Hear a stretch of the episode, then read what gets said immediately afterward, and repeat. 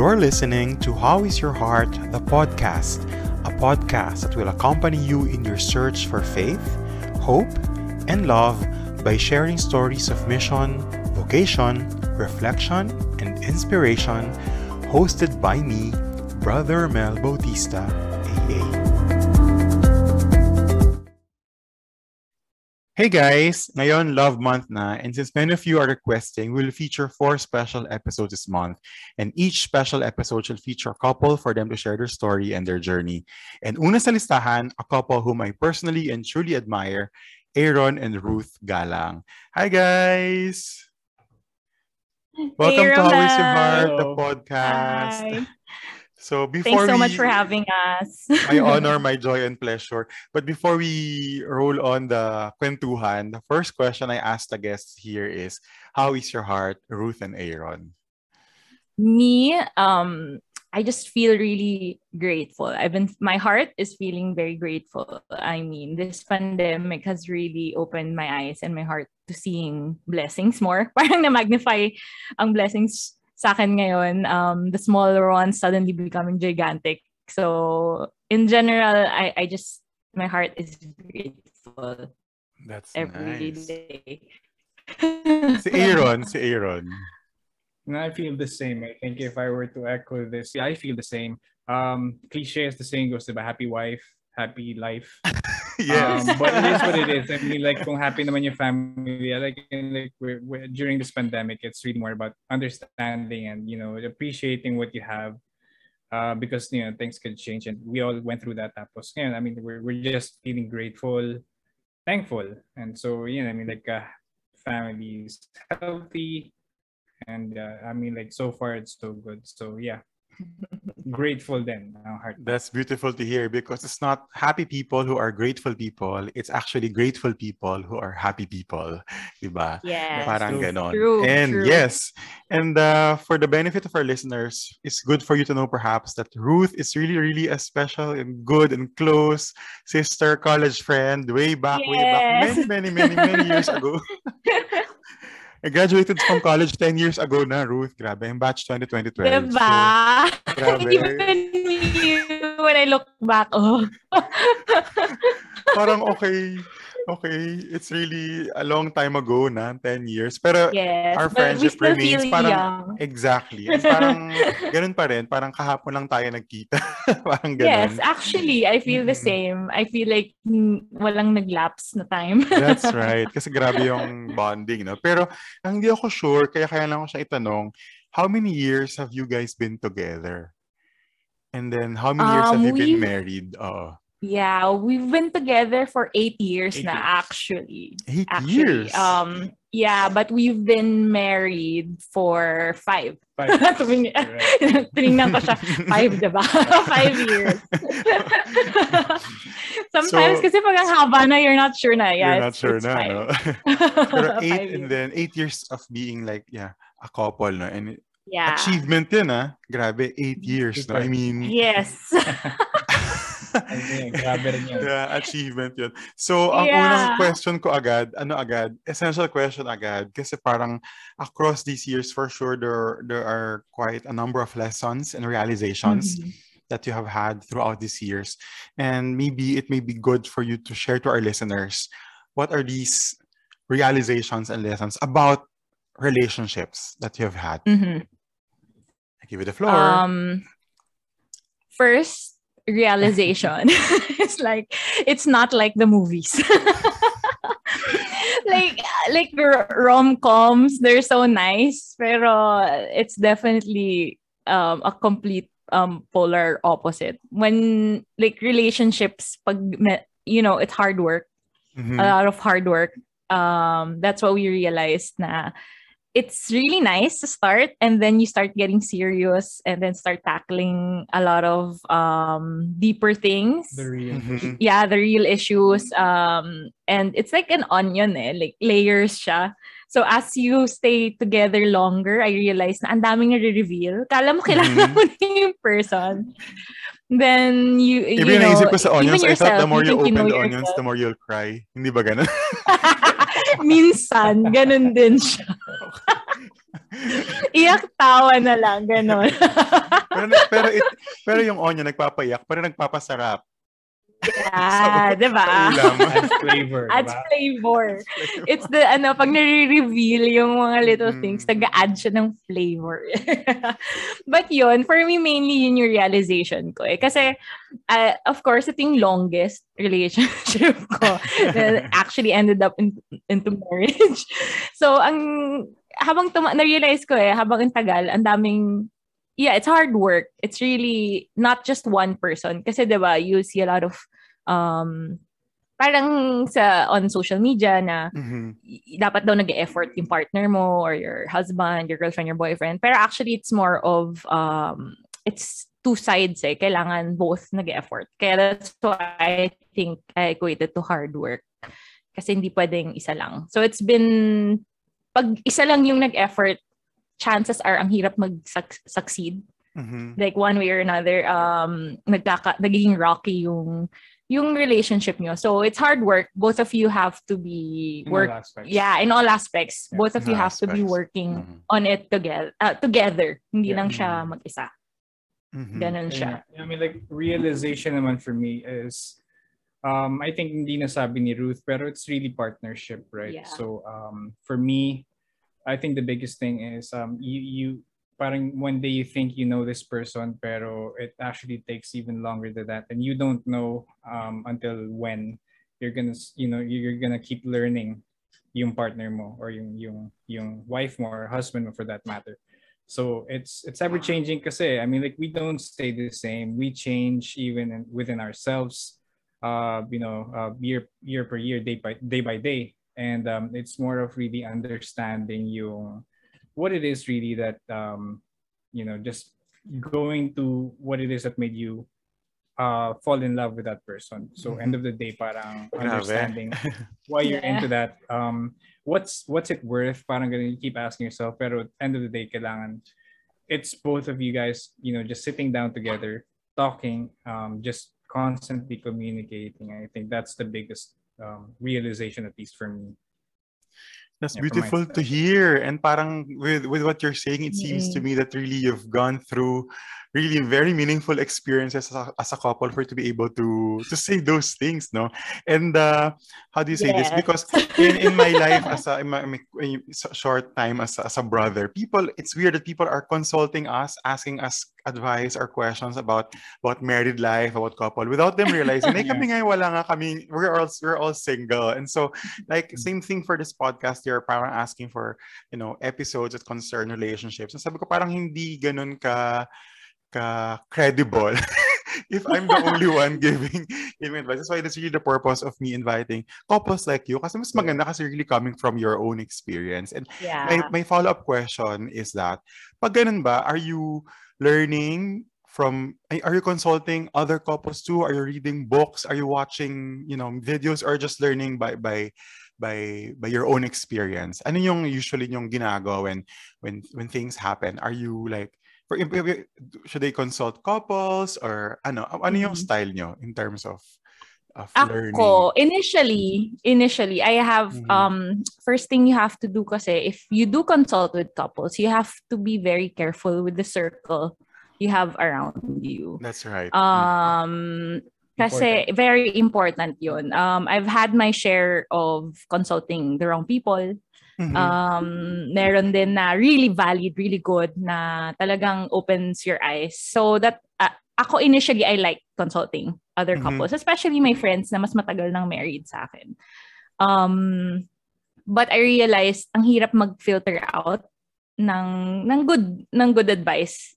Um, kasi you you don't know eh, what what goes on inside their house. So hindi mo alam if their advice is actually valid. Yeah, alam mo 'yon. So yeah, you don't know what goes on inside their house. Um, sometimes it's easier to give advice, so you don't know if pinapractice ba nila yung advice na binibigay nila or ano. So, I, when we, you mentioned na we experienced a lot as couples, uh, marami na, as a couple, marami na kami pinagdaanan. And so, initially, I was asking advice until I decided to um, really put God in the center of my life. Like parang, more of um I did read books pero it's more of how I could be a better wife.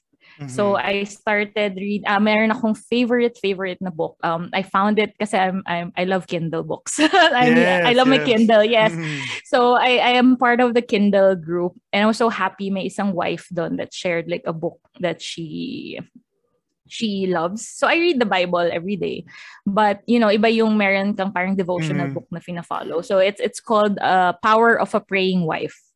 Um so I I went through that book. It's a daily you go through it daily and basically um it's reminding you na you have to strengthen your faith and yourself and pray for your husband first rather than actually going around and asking other people. Kasi it all starts with like how you act as a wife. Um magpa-follow eh in your Mhm. family. Um so yon right now yun yung pinaka best na ginawa ko. Like I stopped um I really stopped getting advice from well I still do pero more of no, since na-guide ako ng like really tuning in to Mhm. the Holy Spirit reading the Bible ever since I did that mas madali for me to filter out like the really good sound advice Mhm. and um those that I can just say okay and then actually follow. So yun, I read books about um praying for my husband, ganun. So every day I pray for him. Um, it's a really great book. So if you're a wife and you're struggling with your husband, yung gusto mo lang i- iuntog yung head mo sa wall kasi sometimes feeling mo ganun yung ano eh, yung, yung nanggigigil ka na. I've had experiences with wives na yun yung kwento nila. Kasi minsan may lumalapit din sa akin for advice. okay. I always advise them to pray. And I give them that book kasi it really changed yung dynamic ni, namin ni Aaron. Like, let's let's give them a more concrete example. no? Uh-huh. So I mean like with book kasi na-share din ni Ruth sa akin and, and what she's been doing. Um, you know, just example lang ah, then again, Mhm. example. So say for example, normal naman sa sa husband and wife na magkaroon ng tampuhan or parang uh, misunderstanding for that Mhm. matter.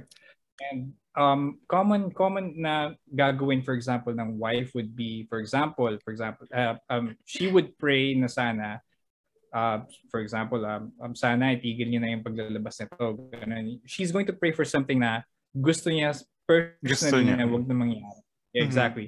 But that's not the case. I mean, like, um, we, I mean, like, it's, it's, when, when Ruth was doing it, she said and explained to me, I remember, na parang, instead of praying for something not to happen, why don't you then just ask for guidance and blessing na parang for, for the husband, in this case, to be enlightened of what he should be fulfilling or doing as a husband.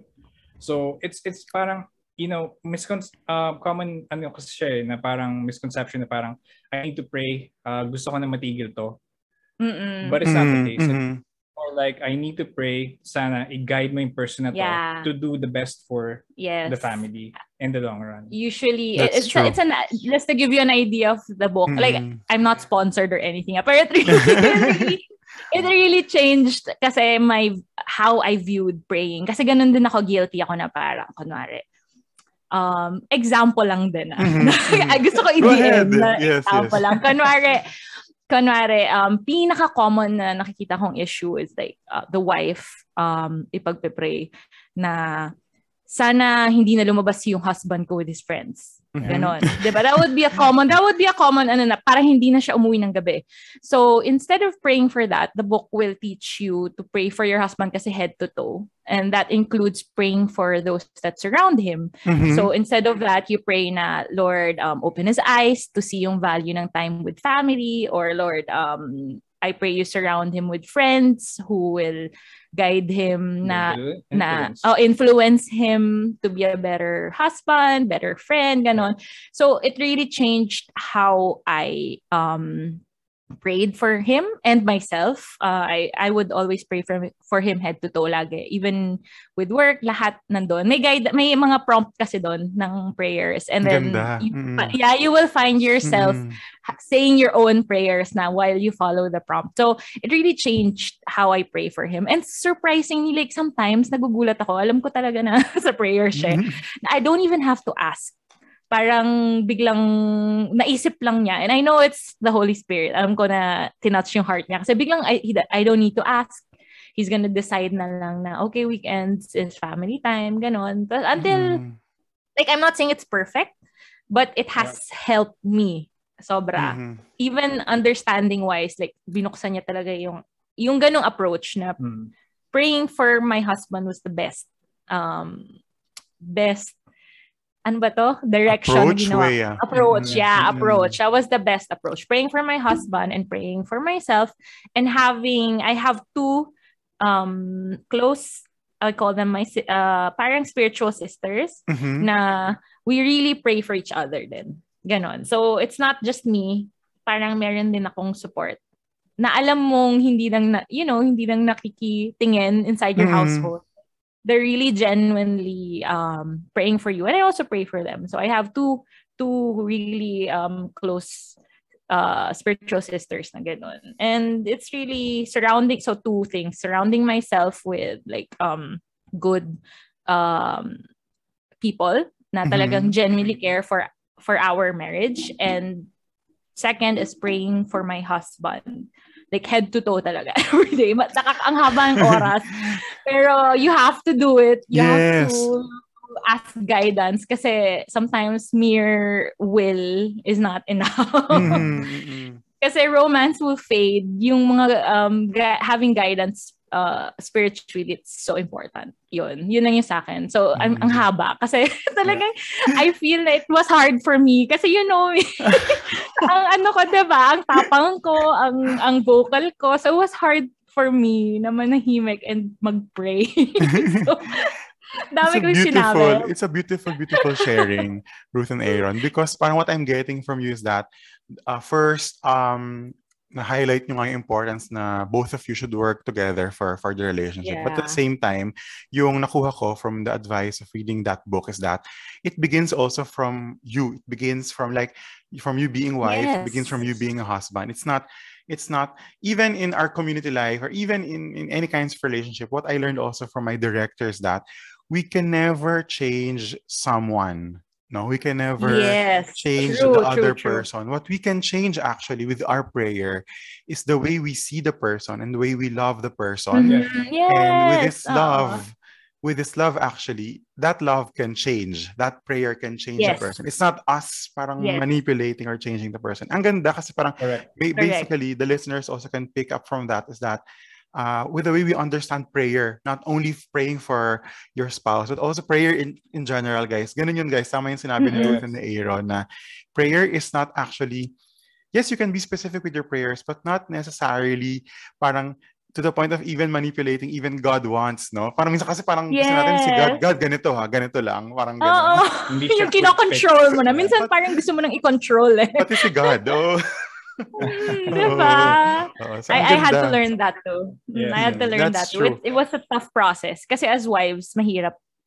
I know firsthand na mahirap tanggapin yon na um but I want to say then kasi right now big ang woman uh, woman empowerment. I want to say that you can pray for your husband and be gentle and um be humble at and that's at this and still at the same time be empowered That's like, beautiful. none yeah none none of what i do um i submit to aaron. Like at this household i will I, I claim he is the head of the household. But at the same time he makes my voice valid. So that makes me empowered pa rin. Even if i have you know pag nandun yung respect kasi you you eh, realize na you have as a wife you really have to submit. But may guidance ni lord alam mo yon um mm, mm, mm. it doesn't make you less empowered if you respect your husband. Less of a Um, woman. yeah, it doesn't make you less of a woman. In fact, nung natuto akong mas maging, mas mag-filter ng words ko, in fact, I feel like better wife, a better mom, uh, better woman in general. Uh, mas naging okay yung dynamic namin ni Aaron. Kasi instead of him hearing la la la la la, mas nagiging clear yung conversations namin. So, yun lang yung gusto kong sabihin. Kasi right now, like, I know a lot of people might hear this and parang mapailing sila na, "Ah, girl, ganyan. diba? Woman Mhm, empowerment. I just want to mhm. say that it That's doesn't good to make explain, yeah. Mm. yeah, it doesn't make you any less of a woman if you know how to um, submit to your husband. Um, Parang It's- what you're just saying, yeah. Parang what you're saying is yeah, that sorry. we should have also a clear and good definition of what submission is. It's not me. Perhaps Yes, people are thinking pag yes. submission, you have now you have no voice anymore. You have no Meron, personality of your own yeah. anymore. Minsan kasi ganun yung ideas ng ibang Yeah, tao. it's not diba? true. Like, Aaron makes me feel so empowered by listening to me. He actually listens to me. Um, it's easier, di ba? Mas masarap makinig. Like, lagi ko sinasabi yung, eh, kunwari yung tan, pag maingay, di ba? Like, ayaw mo pakinggan eh. Like, you just wanna Mm-mm. tune out every, the noise. Mm. But when you know how to communicate properly, kasi that's part of, um, I think it's a form of submission, yung hindi ka nagbubunga nga. Sorry for the lack of term. Pero hindi ka nagbubanga. Yung you um stay silent when you need to and you speak when you need to. So, ganun kami in this household right now. Yeah. Like, Mm. we voice in this household. Um, That's but I beautiful. also know when Aaron puts his foot down na decision ng family to, we both, he always finds a way na it's it's something we both agree to. Parang ganun. So, that's why, the, like, prayer, hindi ko siya ma-highlight enough. It's so important. Kasi those are things I couldn't do before. That's true. I mean, I mean, gusto ko lang i-highlight yung ano, yung um when you when you say that you your voice is heard, your uh, you know, Aaron allows you to be you. And kasi parang nakakalimutan din kasi ng mga tao, especially yung uh, considering people consider, considering marriage na parang kasi parang yung dun sa parang vows parang parang uh, the wife will submit to, to the husband. But of course, in that Yes. vow, the husband should love the wife as Christ loves his people. yes. And, Uh-huh. you know, Uh-huh. Christ listens to his people. Christ loves his Yeah. people. So yun yung parang la- the husband should love his wife as Christ listens to his people. So yun yung dapat nating i-highlight din kasi um, minsan pupunta lang lagi dun sa isang part na nakakalimutan natin Yeah. yung yung the other part. Yun. Beautiful, beautiful. And um, since sa pag-uusapan na natin yung the things that we never thought we are not able to do before, etc. Yun yung next question ko. No? What have you discovered about yourself?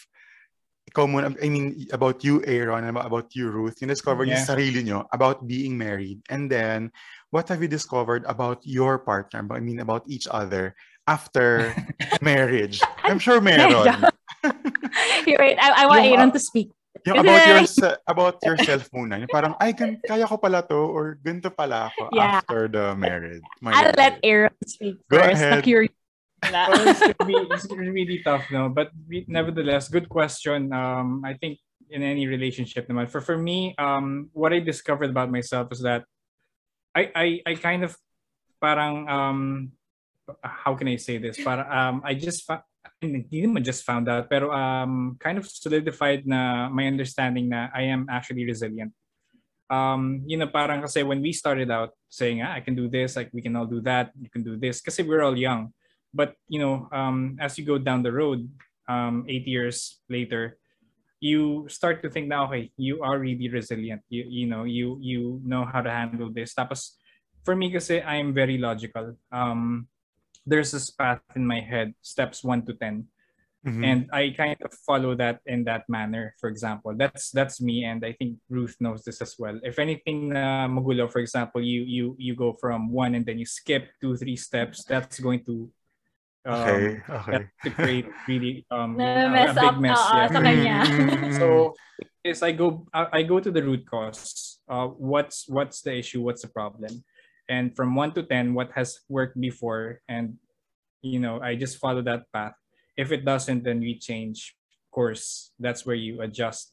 But it's more of understanding really where you should follow your direction. And personally, I think that was what I was able to develop and I'm still continuing to develop kasi yun nga, um, it's always a challenge. But Yeah. yeah. Lalo na marriage Yeah. pang roller coaster. Hindi Yes. pwede yung step Mm. 1 to 10. Kasi you get into true. the marriage. Yeah, you get into the marriage. You're Yeah. like, okay, second year we'll have our baby. Yes, yes. Third yes. year we'll buy It's a like house. like Fourth year we'll buy a car. Mm-mm. Ganyan. Ah, It, naka, ano siya eh. Naka, lalo Da- women, ang, di dami, ba? ang daming ang daming unforeseen things in life that you will that you have not between, anticipated. between. And di lang yun, you have discoveries na, oh my, ang mahal pala ng bahay. Oh my, ganito lang pala ang, um, like, okay, this is what you can take home from what you're actually paid. Biglang ang daming, like, alam mo yun, masa sidetrack kayo. So if you're not Yeah. resilient, like what Aaron said, That's true. it's gonna cause you to stumble as a couple. Yeah. But I know also that why- that that, that what, what Aaron said is also kind and specific kind of personality. I mean, I know people, even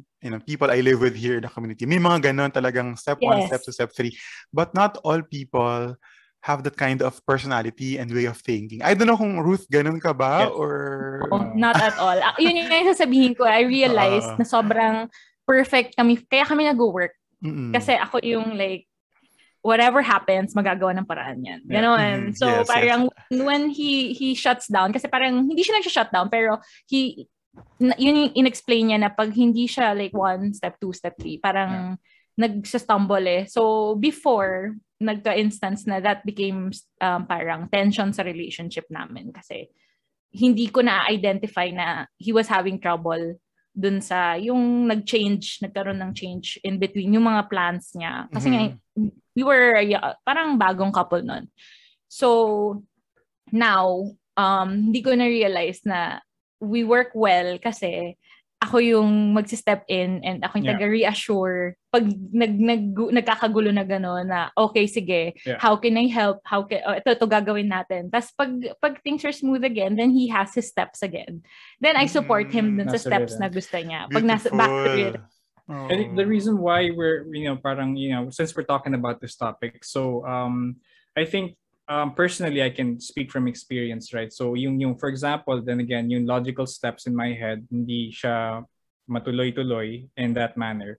Um, it, it would lead me to making bad decisions. And oftentimes, um, syempre, if, before kasi if we, we, if we don't communicate Mm. yung yung strengths and weaknesses like for example ito weakness ko ganito then it's definitely going to be a whole mess whole lot of mess Mhm. and that's what we we're avoiding right now at least yung Mhm. understanding and yung parang the way we work as a partner and as a couple Yeah. So, It yun yung natutunan namin. Oh, no. It entails a lot of so much of self-awareness, no? And Yes. Yes, yes. Yun nga, eh. I was, I was gonna say, I was gonna Yes, say na yes.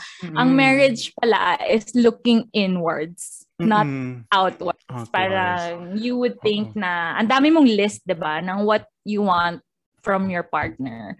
But what do what can you give then? Dapat very important. that's like how can you help?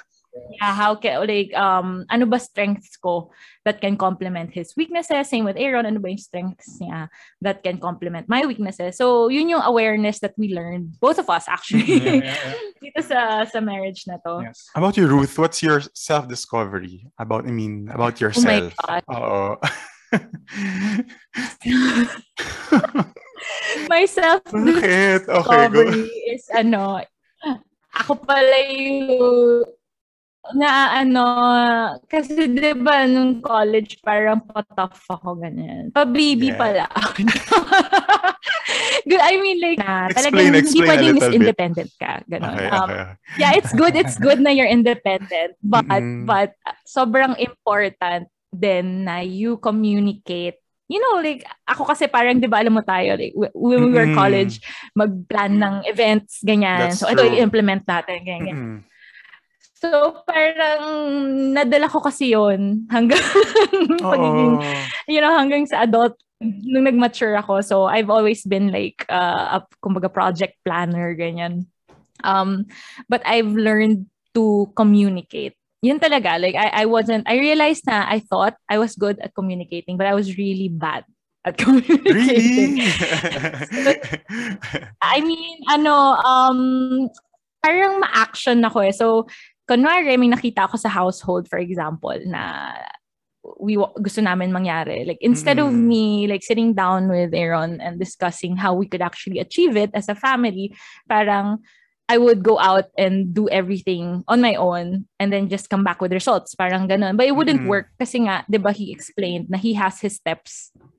So sometimes nakakagulo yung ginagawa ko dun sa plans niya. So I realized na I had to be a better um, communicator. Parang I, I needed to communicate yung plans ko, thoughts ko, feelings ko better in a way na um, ma- maririnig niya. Kasi sometimes it sounds, I, I tend to be emotional. Mhm. Parang I get too passionate about things.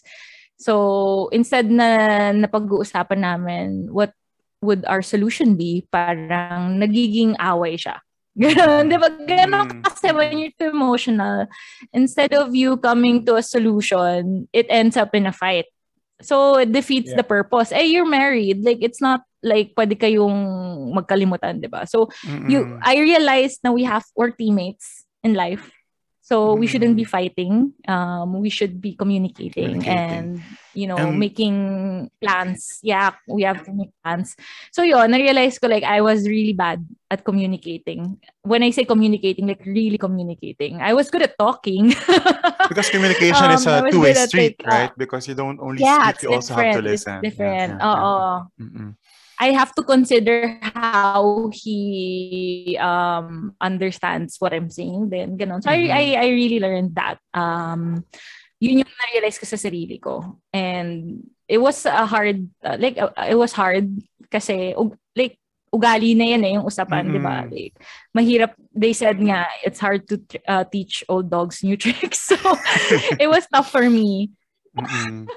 It was tough for me to change like a lot of changing inwards. Um Mm. and aaron did his own A lot share of a lot of changing then both of us. Grabe, no? pero is, y- one thing i want yeah i want to reassure anyone who's trying to make a marriage work or a relationship work. It's worth it naman.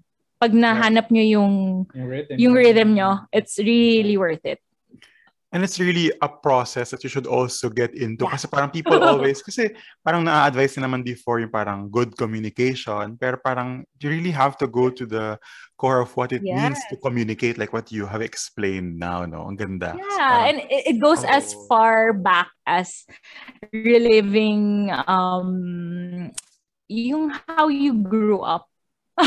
it goes far back to that. Mm-mm. Na I re, nag kami ni Aaron, we we reflected like how we were raised influences how you're raising your own family. Yeah. So we it went back as far as that na yung mga realizations namin. Ah, baka kaya ako ganito sa'yo kasi sa household namin before ganito eh. Pag nagkaka away, ganito yung Oo. nangyayari. So we had to change um a lot of things. It's it's sort of like breaking ger- generational curses. Like kasi if we follow that path, whatever happened before, it's gonna happen to our family too. So we Mm-mm. really had to reflect um things that we needed to change, things that we took with us to adulthood. And we we it, it was tough kasi parang kang nag-aaral ulit. like you're relearning, relearning Oo. communicating, you're relearning being patient, you're relearning um being understanding. So a lot of relearning and implementing. So it, it- but it's a it's a Trial tough yeah trial and error. Um, basta the important thing is you remember at the end of the day your teammates. Yeah. Mm. Can so much relate because um 'di ba pag meron tayong mga event planning or may mga parang mga brainstorming or debates sa Yeah. sa, sa events or sa school or sa work after naman nun, you don't live with the person eh. Parang even if for example nagkakaroon ka ng conflict with someone of your team Yeah. tapos nagsigawan kayo and all magkaiba naman kayo ng bahay na uuwian, parang ganon, you're just there because of the work. Pero iba kapag you live at the same house. The same same, Yes. same thing for us when we live with I live with brothers and we also have to to communicate with one another. We should also organize our lives here. And we come from different also backgrounds and countries and uh, Yes. and cultures. so parang may it, it also happens to us different kinds of sorts of of conflicts of uh, yes. Of uh, misunderstandings. Kasi nga that's why binabalikan ko we also had some part some a part of our formation is also going back to our childhood. Kaya binanggit ko kasi you were talking about it na parang uh, we were parang a, a speaker told us in one session that we all have our share of paralysis. So each so each of us has a share of paralysis that is all rooted from our childhood. So parang Mhm. our tendency my tendency to be like this is because something happened or something did not happen when I was a child. Yes. Yeah. That's parang ang true. hirap kasi parang for us we call each other for example here brothers. But we eventually Mm-hmm. realize after that session we have different understanding pala of what brother is. Yung iba walang Yes. brother sa family, yung iba yung iba ang Mm. iba malupit yung brother nila sa family. Iba alam mo yun, iba-iba kami ng ibig sabihin pala ng Yeah, brother. That's parang kaya pala iba-iba rin kami ng treatment to each other as a brother. Yes. Parang ganun. Ang ganon. Wala lang. Ganon, ko lang. ganon. Oo, oo, oo. Diba? Ganun talaga. Ah. you have to, even in marriage, um, mahirap siyang tanggapin, but you have to go back to like how you were true. raised. and Mm. understanding yung partner mo or your husband, your wife. Why are they reacting like that? Ganon. So a lot of It, it, understanding. it entails a lot of self- work, no? Yes, that's why that's the first thing I said. It's hard work. It's hard. No joke. yung, yung isang So, question, yung what have you discovered about your partner? Yung parang ah, hindi mo ah, na-realize na ganun pala siya nung, nung boyfriend, girlfriend pa lang kayo. Tapos after married life, parang, ah, ganun pala si Ruth, ganun pala si Aaron. Ah, Go ahead. first. Nagulat ako na si Aaron pala. He's very quiet. Like, kasi nung nangliligaw siya, Hmm. um, he, he was, he was funny. Alam mo yon best foot forward. So, nung nag, naging married kami, nang tumagal na, I realized na he's just generally a very quiet person. So, naging ano siya, he's laughing sa back, sa likod ko. Kasi parang naging caution ng ano sa amin, ng tension na parang, why aren't you talking to me?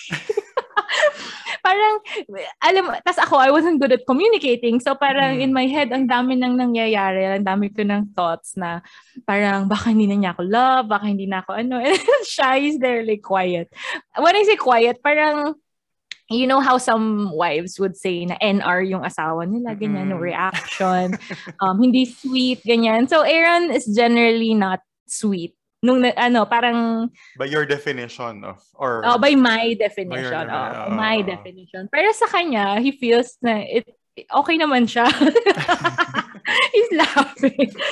So, that's when we uh, when we started discussing yung love language. yung mga Yes, love yes. languages. Yeah. So, I I Mm. explained since nag-improve na nga ako. I'm doing like air quotes with my communication skills. Um, I explained na kasi yung love language niya is acts of service. Mhm, mhm. So, he likes um, cleaning the house for me. He likes folding the clothes. Yung mga ayokong gawin. So, Mm, ginagawa niya mm. Pero in my head, I'm like, I could do that then. Yan yung gusto ko. Ganyan, parang, so, nagkakos siya ng tension sa amin. So, when we discussed it, parang nagka, linawan kami ng mga love language namin. So, nag-effort na siya to, to, yung gawin yung love language ko. Just so I feel na I'm loved. Even if it's not his It's love not language. his, Kasi oo. it's hard. Kasi It's hard. Hindi naman natural sa iyo yun, 'di ba? Kasi nga kaya nga love language mo eh. Iba yung Natural, way oo. mo. Yeah, iba yung Mm. natural sa iyo to show love. So he tries to do yung love language ko kasi ako um gift What's your love and language? Ah, touch. gifts. Oo. Ako, gifts and Oo. touch. So I I and and ano um ano ba Words yung of words affirmation. words of Words of affirmation. affirmation. oo. Yeah, so I I I like hearing words of affirmation. I like um touch, like malambing kasi akong tao, like even with my son and mm-mm. ano. So hindi siya ganon. Complete opposite. ano siya, acts of service. And he's very silent talaga when he does it. He doesn't even say, I'm doing this for you, ganon. He's just quiet. He's just, It takes also it. a So, lot of awareness. Parang, ah, oo nga. Ano na niya yun? Love So, he na yun. yeah, so Oo. consciously, consciously now, consciously now, he tries to, um, you know, fulfill yung love language ko. Even if it's not natural to him. So yun yung na-realize ko sa. He's laughing. Kasi hirap na hirap siya talaga with like, hindi siya masalita eh. Eh, yung love Mm. language ko pa naman words of affirmation. Mm, I So- appreciate you. You're valid, mga ganun. Yes, like, minsan, like, yung kahit yung masarap yung luto, ganyan, tahimik lang siya. Hindi ko na alam kung tama ba ginagawa ko, ganyan. So, it was hard. Um, but yun yung na-realize ko sa kanya. So now, even if he's silent, I know na he loves me. Even Oo. if. Before we go to Aaron, explain lang natin sa listeners that guys, meron yan sa internet for you to know your love language. Meron din naman, of Yes. course, some people will help you know. Pero there are different kinds of love, love language. Nabanggit ka nila, Ruth, yung sometimes gifts, touch, words of affirmation, minsan presence, yung mga ganun, di ba? Yes. Tas, uh, acts of service, na it's better, maganda as a couple for you to know your love language and then yung love language din ng partner mo. Kasi nga, minsan Yeah. hindi mo ina- ina-explain natin sa listeners. Parang minsan, bakit hindi natin, minsan ang concern ng couples, he doesn't love me. Ganun agad yung conclusion, Yeah. di ba? Parang ganun. Yung pala, yung, yung partner mo, nag express siya ng love niya the way, in his way, na hindi mo nakikita kasi you have your own understanding of expressing Yes. love. So yun, Oo. in-explain natin sa listeners. I'm sure marami ng listeners ang may alam yan, pero kung hindi pa, guys, marami sa internet to read articles also. Yeah, and it's not enough. Diba? It's not Mm. enough na you know yung love language. You have to make an effort na i-match yung love language ng partner mo. So they feel, you want them to feel na they, you, you love them.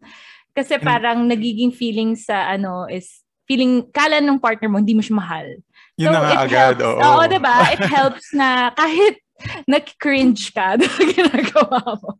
It helps na you at least try. Uh, So, ganun Mm. si Aaron sa akin. Kasi sa kanya, hindi big deal na hindi nami-meet yung love language niya. Oo. Sobrang funny. So, you adjust deal. but also you become aware of his love language. Yes. Para, ah, Oo, oo and- nga.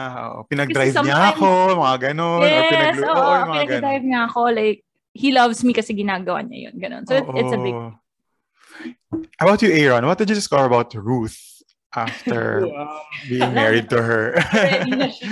no, no, no. To be honest, I mean, I don't think there's much, no. Um, because Mm-hmm. the the way I, I knew Ruth from the beginnings, the way she is still now, also quite amazing to be honest.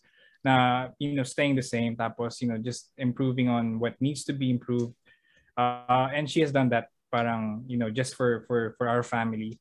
And I really can't say much about kasi the way she is is the way she is. I mean, like she's just changed here and there for for the better, but um, I think she's really um, she showed me what it is to to work for something. Um, you know, for collectively, hindi lang for sarili, and that's what I you know. I just you know um, during the marriage I realized, pero nothing really much kasi Mhm. Ruth is Ruth. And the way I As knew Ruth's her. brother, grabe yung nagme-melt yung heart ko. Oh, me too. Actually, ngayon lang niya sinabi yun. Eh, honestly, yeah. diba?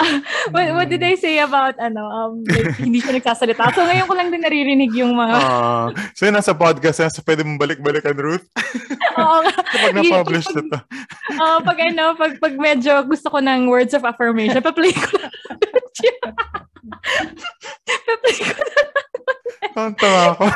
Hindi siya nagsasalita. Grabe rin yung smile po ni Ruth. Hindi na nakikita guys kasi sa podcast. eh, Pero grabe rin yung... Ang ganda nung nakikita ko ngayon sa video kasi yung wala lang.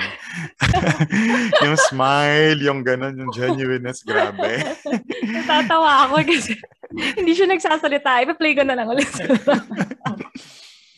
Ayun. Oh so, medyo nabanggit niyo ito kanina pero maybe we, we, we may want to, ano, to, to repeat, no? Yung next question ko. Complete the sentence. Marriage is, and then marriage is not. Yun. Ako, yung, Go. I'm gonna stick with marriage is hard work and marriage is not like the movies. Yeah. Meron ka ba, Aaron?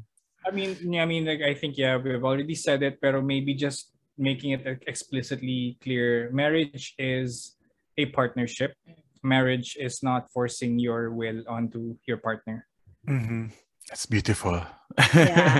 diba? Yung salita, play ko talaga to ulit. You guys one day should write a book. Wala lang. Ganda. anyway. Um, and we were talking about marriage and all. And I mean, in our generation, I mean, it's said, it is said in, I mean, in, in research and in the internet, many of, many people in our generation are actually delaying marriage. Many, Mhm. many of our friends are not yet married, no? And, uh, but may, uh, more and more people, I mean, are getting married now. But I mean, you came a little early.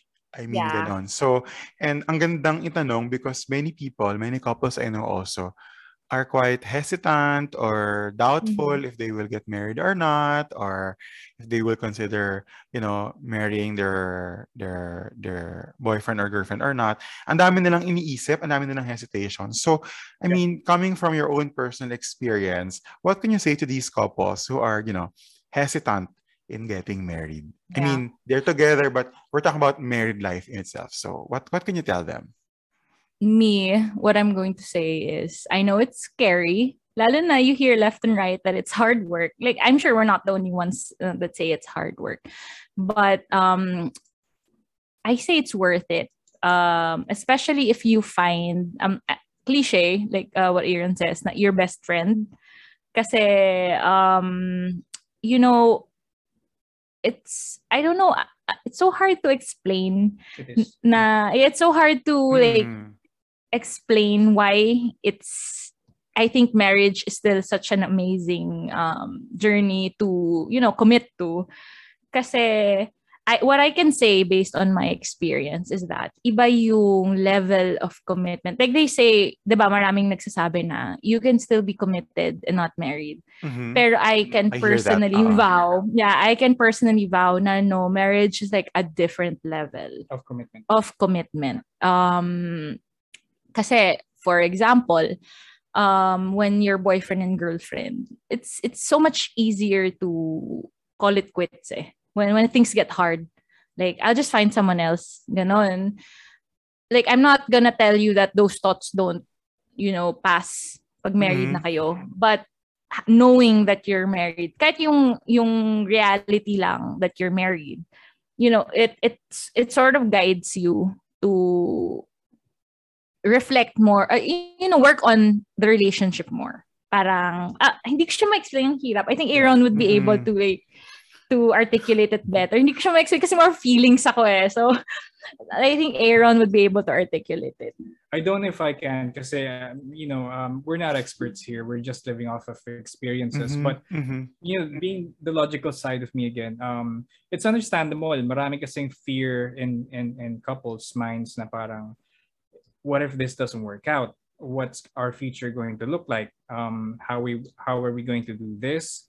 How are we going to do that? And a lot of those times, parang say you you you you know the couples there they they start comparing with, oh I, I know someone married na sila ganito ganon and they didn't work out, or I know someone happily married and they're living a you know really great lives. I mean, you can see yung, kasi a lot of it right now, generation natin is influenced by social media.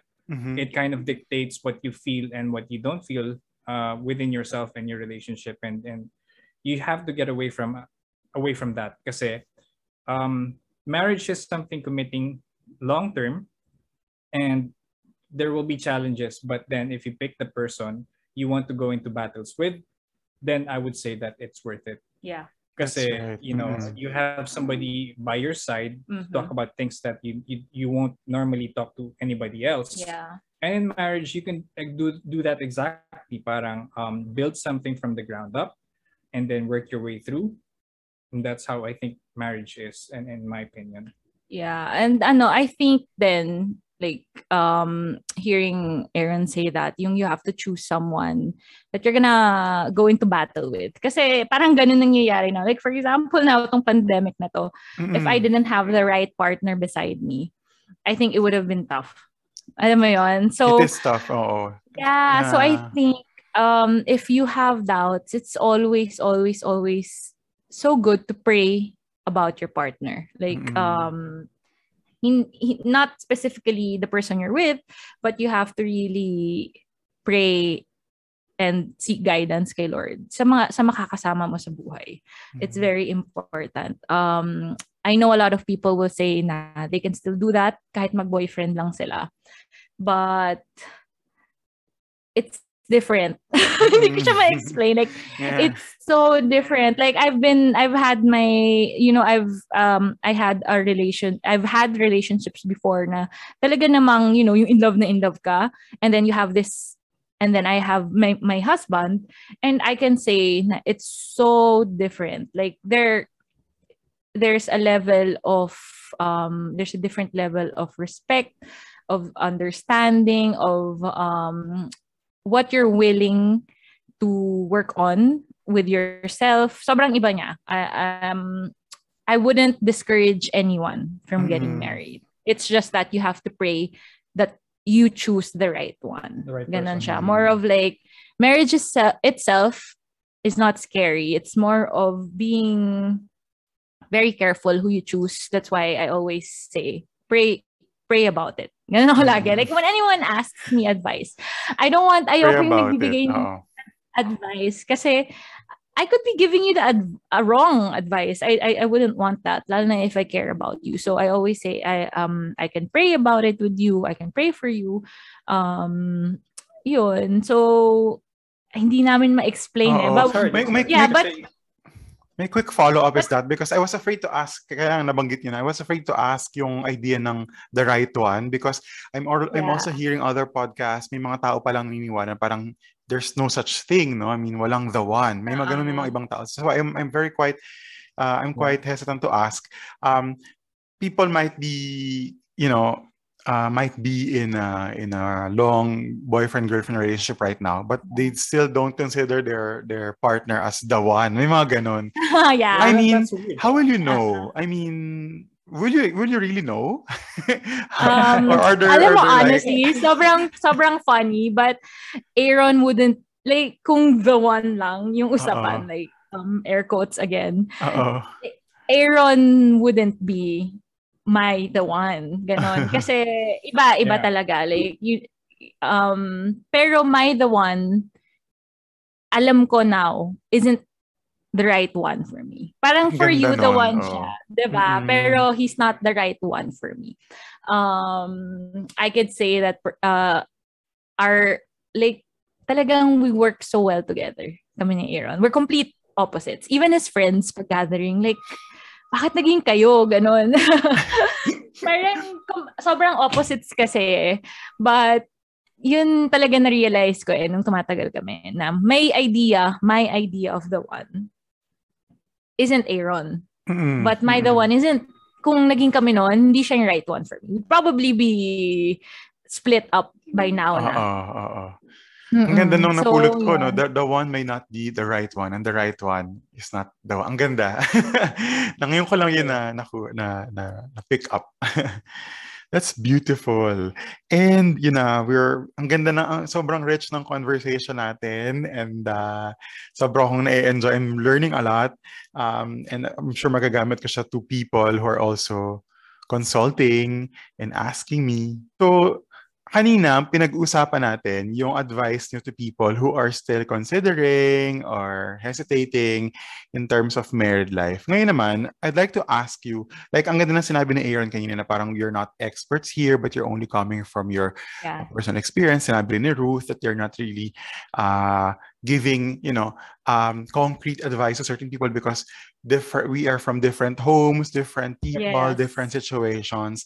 But um, it's not really an advice, but what can you tell coming from your own experience to to married couples right now who are at the verge or parang who are really on the rocks, parang at the verge of breaking up, so parang or giving up.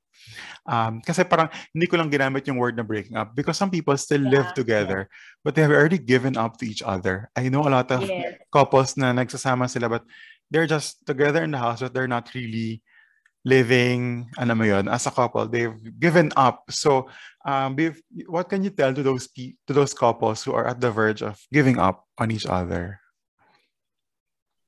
Um, Yeah, I'd. I'd like to say na no relationship or no marriage is completely dead. Like as in it's it's uh, it was also one of the things that I read dun sa praying for your husband.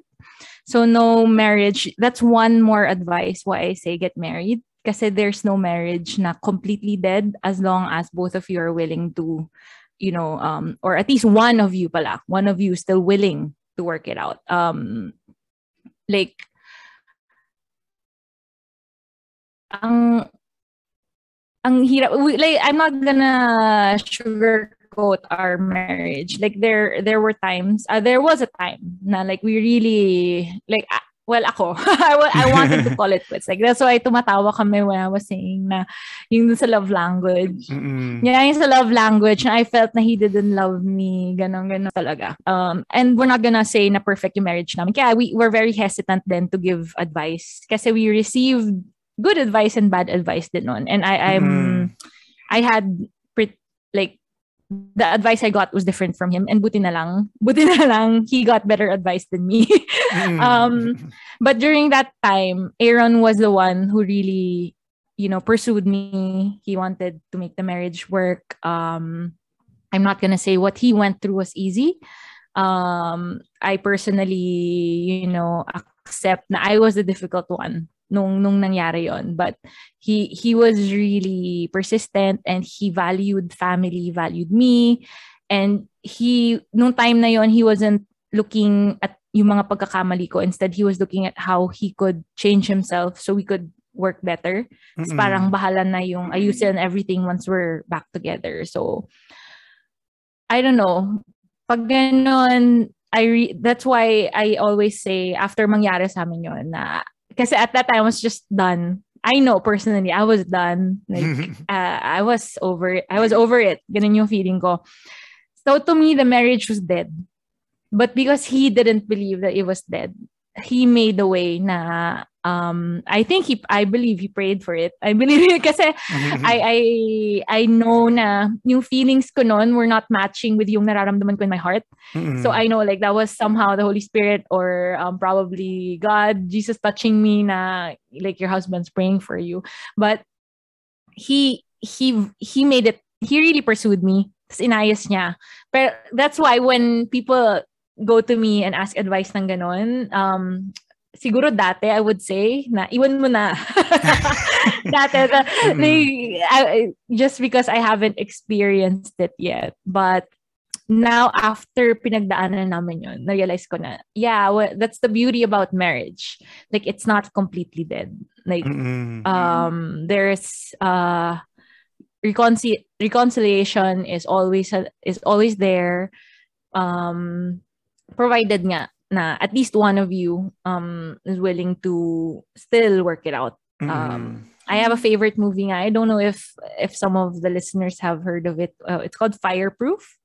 yes, I've it's- seen. I've yes, seen. Yeah. it's it's really nice. Napanood ko 'yun nung high sa school, ako. School. Ah, sa school Yeah. ko rin napanood. hindi ko ma- hindi, hindi ko maintindihan bakit siya pinanood sa akin. Pero now, like, now na married na ako, na-realize ko, like, sobrang totoo siya. like, it's amazing to have experienced reconciliation and, um, so, yun, I, I, if you're going through something with your husband or wife, masasabi ko lang, don't label it dead right Yeah. away. Um, a lot of reflection, a lot of really thinking, um, getting the right advice, praying about it. Marirealize mo na, oh my, hindi pala dead. Like, you were just influenced so much with external factors, um, external voices. Um, but when you look inside yourself, makikita mo kasi iba. Uh, but hindi ko siya Mm-mm. ma-explain. I think. Aaron would be the best to explain it kasi siya yung nanligaw sa akin ulit. I don't know anong magic ginawa nitong taong to. Pero got back together. Even your relationship ko with God, sobrang lahat eh. Iba. Mm-mm, Complete. mm-mm. Um, iba. Sobrang iba. So, I, I think I want to hear him then para ma-replay ko tong podcast na to. Since he's never explained. Ano daw payo mo? Um, Go ahead, it's going to be Aaron. Yeah, so the way I see it lang kasi is, um, uh, for example, our personal experiences, it it it stemmed from something really deep, right? So, uh, for one part is communication. So we totally lacked communication when when we went through it, right? Tapos, um, for me, I had to understand what caused this, right? So what made it lead up to this point, which made me kind of think back on what I did or what I did not do.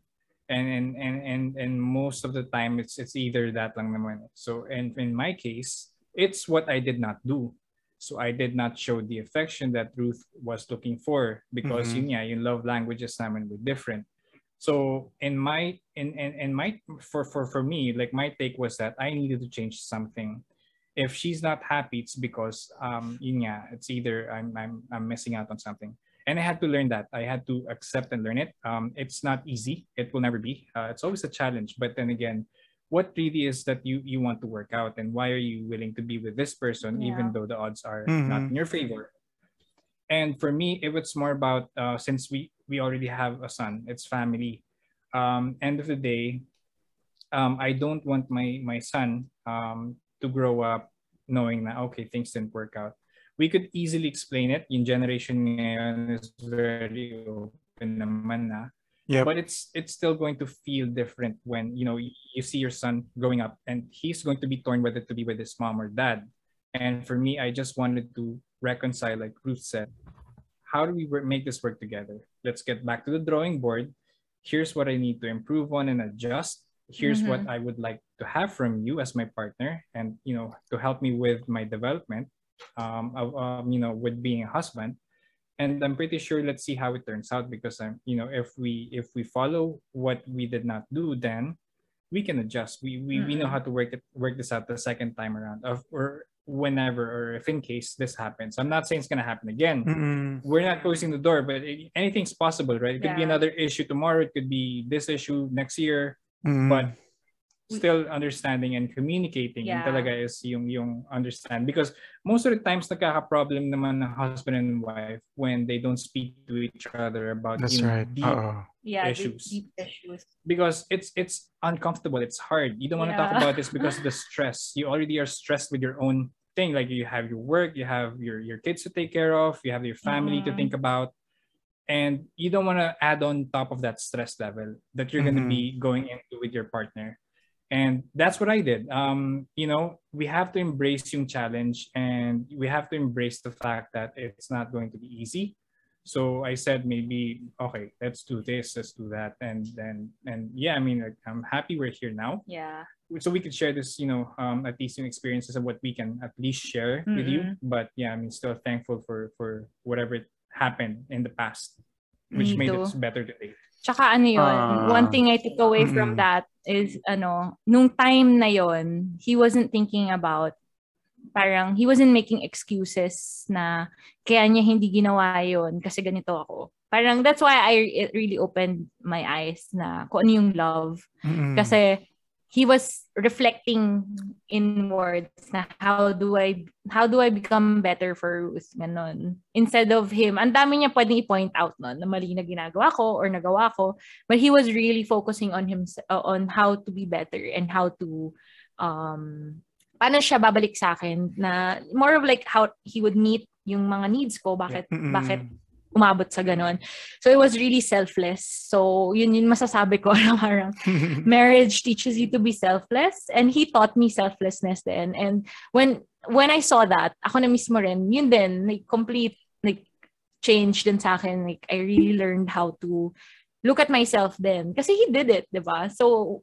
what what makes me less capable of doing that? Parang naging ganun. So I, I can say na it's it's been so much better since that happened like, it was so tough nung nangyari no Yeah. but it's been so much better nung hindi kasi now we know how to prevent it from happening. Mm-mm. Ganun na siya. So, Mm-mm. if anyone's going through anything, perhaps sometimes you gotta reflect inwards, hindi outwards. Ganon. Beautiful. Maybe maybe yung reaction ng husband, um, hindi, yun pala, ba- baka yung ginagawa ng husband mo is a reaction to what you're doing. Hindi mo alam eh. It Mm-mm. could be a reaction, not not an attitude. Yeah. So, it's always so good to reflect inwards. Ano bang ginagawa ko? Diba? It could be a reaction. Mm-mm. Just like anything. Um, pwedeng hindi naman yun yung ugali niya, but it could be a reaction to who you are, what you're doing, how how are you at home. Like, for Mm-mm. example lang, I just want to set an example. Kunwari, your husband always likes staying with his friends. Diba? Kunwari, he want, he likes staying out. Uwi siya, tutulog na lang. It's, it's a common scenario. So, a lot of that, it, it's marriage is parang self-reflection. Mm. Yeah. about um have a good marriage but you come out being a, a better person Yeah. even you like you sort of take yung Maturity. ugali nyo yeah yung maturity outside your marriage eh you become a better friend a Mm-mm. better alam mo yun sister brother it's it's amazing it just improves you overall I don't know yun lang yung masasabi ko or maybe it's just me Yeah. I don't know. Full of wisdom from all the things that, you're saying kasi I'm sure it's really coming from experience. Napulot ko, my takeaway is, um, yun nga, it's really inward. It's also reaction versus attitude. And at the same time, yung Yeah. sinabi ni Aaron na communicating also the deep issues na hindi lang, it's not about how you use the toothpaste, it's not about how you close a shower curtain, it's not about how you fry the egg. There's a deeper issue beyond, minsan kasi parang pinag-uus, minsan I hear people saying na ang cause ng conflict, yung shower curtain, yung the banal of things, the toothpaste or the, ano the way the sauce is made, etc. But they might say, they're saying, no, kasi ba tayo nag-aaway over shower curtain or over, ano mo, uh, over something very, very Mm, Yeah. basic or banal. But actually, there's so something true. deeper, deeper than that. There's an there's a deeper issue na dapat pag-usapan. Yes. Beyond the yeah the fried egg or the I'm just giving you random examples. Yes, to be yeah, totoo yan. To be honest, um I had to like I realized then na I it's not normal eh, like how how parang vocal I was and everything. So I actually had to get that I love my son, Adea, I love Aaron so much. Now I really have to change myself and I, we have to tackle the deeper issues. So I had to go, um, I consulted like a psychiatrist, tapos mas pinatibay ko yung relationship ko with God. Um, I really tackled yung deep and scary issues within myself just so I could be a better wife and mom. Um, and then uh, initially I was put on meds, pero you know, after six months, I weaned off na. Um, now I just feel so grateful and ang daming realizations na ang dami palang issues. Kaya ganun yung mga reaction ko. Sometimes reaction eh. Like, it wasn't even his fault. Parang I was reacting. I was more of reacting than living. Um, so, yun, diba? yeah, so yun, that's what we gotta say about that. Um, I hope anyone that's going through anything with their husband and um, or wife, I I pray na maayos. Kasi Mm-mm. it's such a relief. Uh, or iba, iba yung feeling pag, Pag nalagpasan. yeah, pag nalagpasan. Like, Mm-mm. grabe. Beautiful.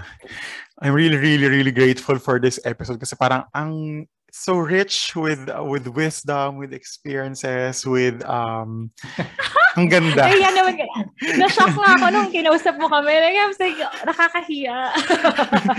ano ba?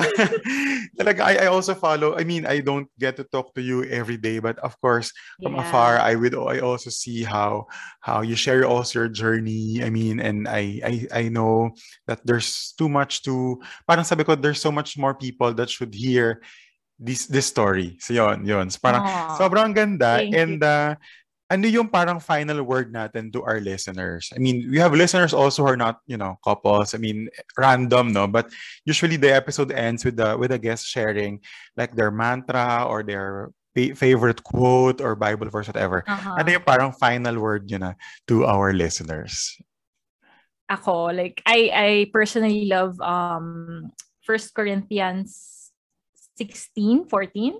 Mhm. It's let all that you do be done with love. So, Beautiful. Mm. yun yung na-realize ko. Um, I also have like a scripture I love from Proverbs, yung kung ano yung wife. I always read it every day. But this one in general kasi, you can you can apply it in anything you do with work, your son, your daughter, your husband. They make sure everything you do, everything you say, everything you think comes from a place of love. It affects how you react and act um the world kasi the world could be cruel so let It love can, yeah. spring from you diba?